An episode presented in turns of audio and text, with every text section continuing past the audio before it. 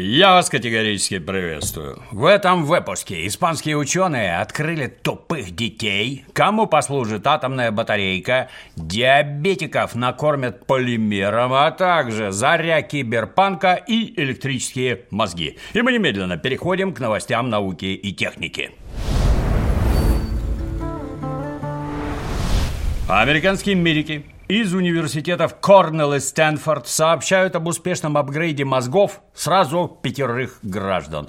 Вот в этой заметке для издания Nature Medicine изложены результаты многолетней работы над имплантатом, который позволяет компенсировать последствия черепно-мозговых травм. Изначально подопытных было шесть, но один из эксперимента выпал, так как не соблюдал рекомендации врачей. А вот оставшиеся радостно сообщили исследователям, как замечательно улучшилось их состояние и как прекрасно им теперь живется. Многие в курсе, что если как следует стукнуться башкой, могут возникнуть проблемы с памятью, с распознаванием текста, ну и с фокусировкой внимания.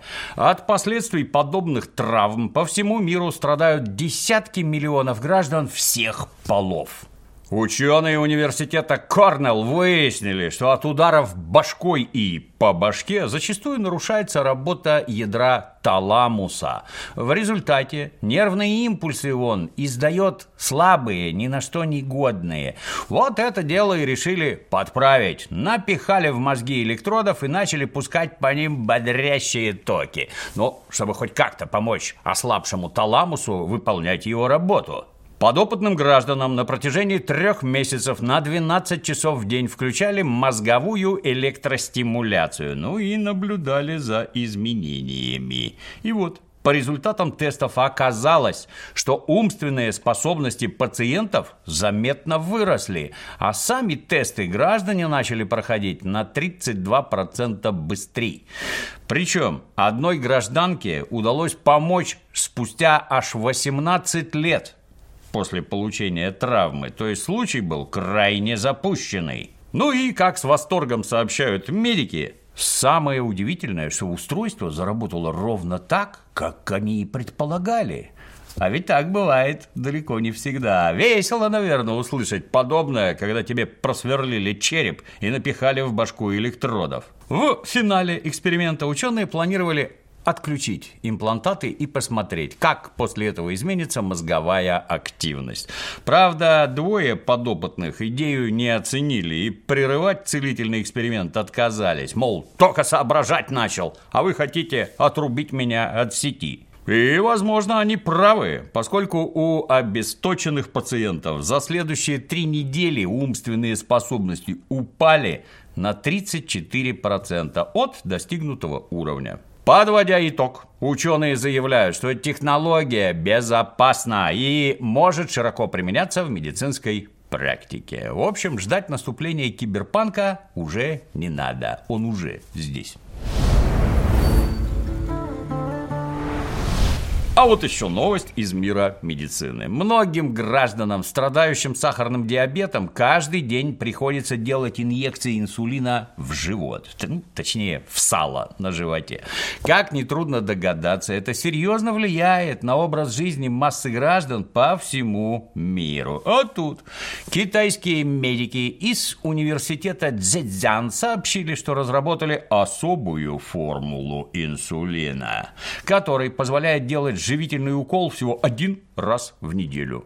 Успешные опыты уже проведены на лабораторных крысах и мини-пигах. Результаты исследований описаны вот в этой заметке для журнала Nature. Китайские товарищи сумели добыть так называемый умный инсулин, модифицировав обычный человеческий гормон при помощи глюконовой кислоты. А потом еще и завернули его в оболочку из особого полимера. Данный полимер освобождает заточенное в него вещество только при контакте с глюкозой. Ну, то есть сразу после еды, когда уровень сахара в крови растет. Вот тогда лекарство активно высвобождается. А между приемами пищи, наоборот, затаившись, ждет своего часа и зазря не расходуется. Непонятно, конечно, как работает. Если вколоть вот эта капсула какая-то, если вколоть в сало, то в сале там как-то кровоток не очень, в вену, куда оно там заплывет, непонятно. Но направление, безусловно, перспективное. Ну, работы у фармакологов еще не початый край. На данный момент опыты проведены всего на восьмерых животных. И хотя иммунной реакции не наблюдалось, нельзя вот так просто взять и вколоть экспериментальный препарат людям, даже если это отважные китайские товарищи. Что тут сказать страдающим диабетом? Например, диабетом второго типа. Перво-наперво прекратите жрать всякую дрянь. Потом избавьтесь от лишнего сала. Глядишь, и жизнь начнет налаживаться, и никакой инсулин не понадобится. Ну а мы переходим к шокирующим новостям из мира литературы. Третьего дня группа ученых из университета Валенсии провела масштабное исследование. Учеными были собраны и проанализированы данные о 470 тысячах граждан с целью понять, как влияет на мозг чтение бумажных книг по сравнению с чтением с экрана. Выводами испанцы поделились в научном журнале Review of Educational Research. И значимость сделанного ими открытия, пожалуй, может посрамить даже матерых британских грантоедов. Так вот, оказывается, если читать на досуге книжки, причем делать это часто и подолгу, то понимать сложные тексты станет гораздо проще. Вот такая может возникнуть удивительная сверхспособность, уверяют потрясенные испанцы. Вот это я понимаю открытие, вот это я понимаю прогресс. Китайский мегаинсулин и рядом не стоял. Но на этом ученые мужи из Валенсии не остановились. Они переступили границы возможного и обнаружили, что если читать тексты в интернетах, то подобного эффекта достичь не удастся, даже если читать «Приготовься». Такой немыслимо авторитетный ресурс, как Википедия. Прямо вот здесь испанский профессор утверждает, что это очень заметно по школьникам. Если школьники залипают в смартфонах, ну, якобы читая книги, они все равно не становятся такими сообразительными, как их сверстники, читающие тексты на бумаге. Похоже, не вся испанская профессура в курсе, чем занимаются дети, получив бесконтрольный доступ к интернетам. Книжки они там читают. Угу. Ну а если ты уже взрослый, читай, что хочешь и как хочешь. Всякие испанские ученые нам не указ. Как это говорят у них в Валенсии, асталависта, сеньоры. Ну а теперь давай поскорее узнаем, когда же смартфоны и ноутбуки начнут работать без подзарядки полсотни лет. Но сперва немного про другое.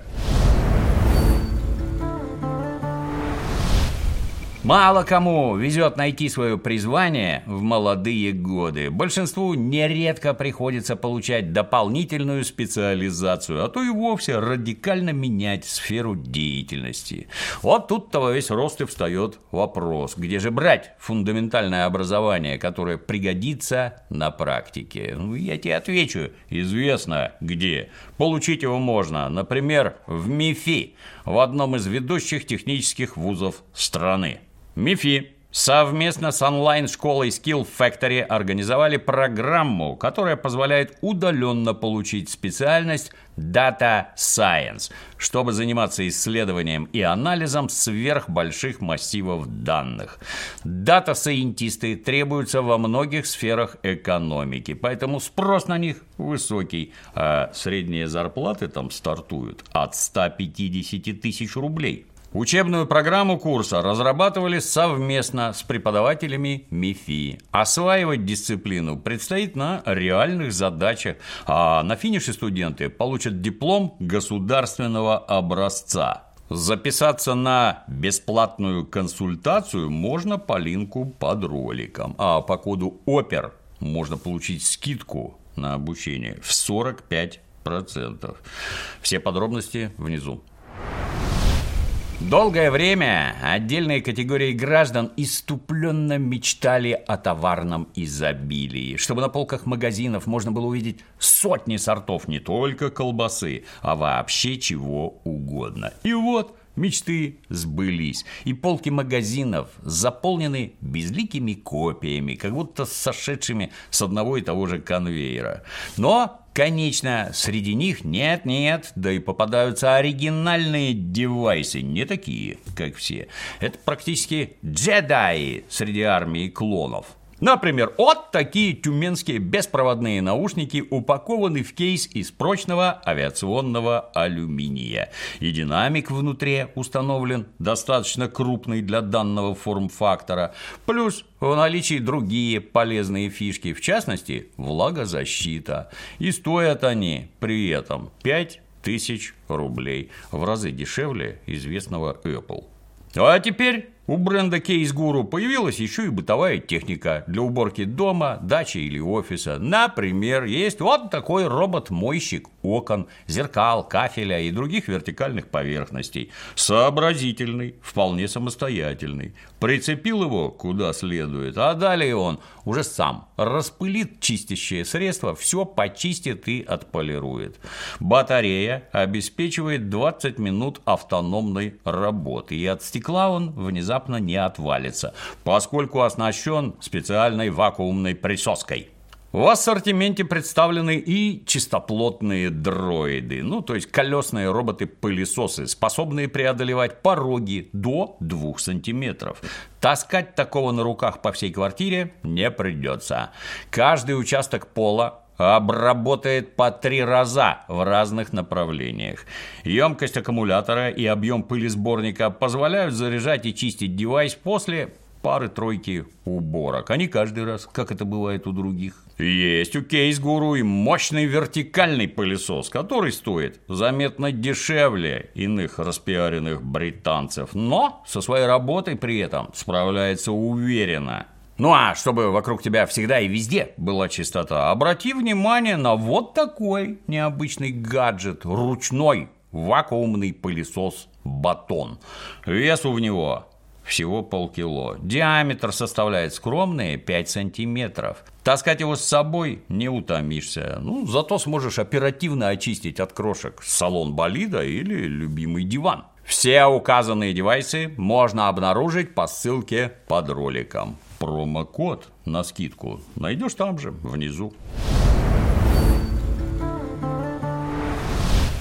Ну и ты уже, конечно, ерзаешь. Что там с бесконечными батарейками будущего? Когда уже они поступят в продажу? И я тебе сейчас незамедлительно расскажу. Третьего дня китайская контора Бета-Вольт сообщила о создании атомного источника питания на основе изотопа никеля 60 3. Тут ты, наверное, сразу представил себе микрореактор из Fallout, который будешь пихать в силовую броню. Но нет, китайская батарейка получилась по-настоящему миниатюрной, размером всего 15 на 15 миллиметров. Причем работать она должна полвека минимум. Для этого в ней использован уникальный алмазный полупроводник толщиной всего в 10 микрон, что, по заверениям создателей, на голову превосходит все аналоги из США и Европы. В настоящий момент Бетавольт готовится к серийному производству подобных элементов питания под кодовым названием BB-100. Цифра, кстати, означает мощность. Она составляет скромные 100 микроватт. Но это пока. Надо думать только пока. Потому что к 2025 году Бетавольт обещает запилить атомную батарейку мощностью в 1 ватт.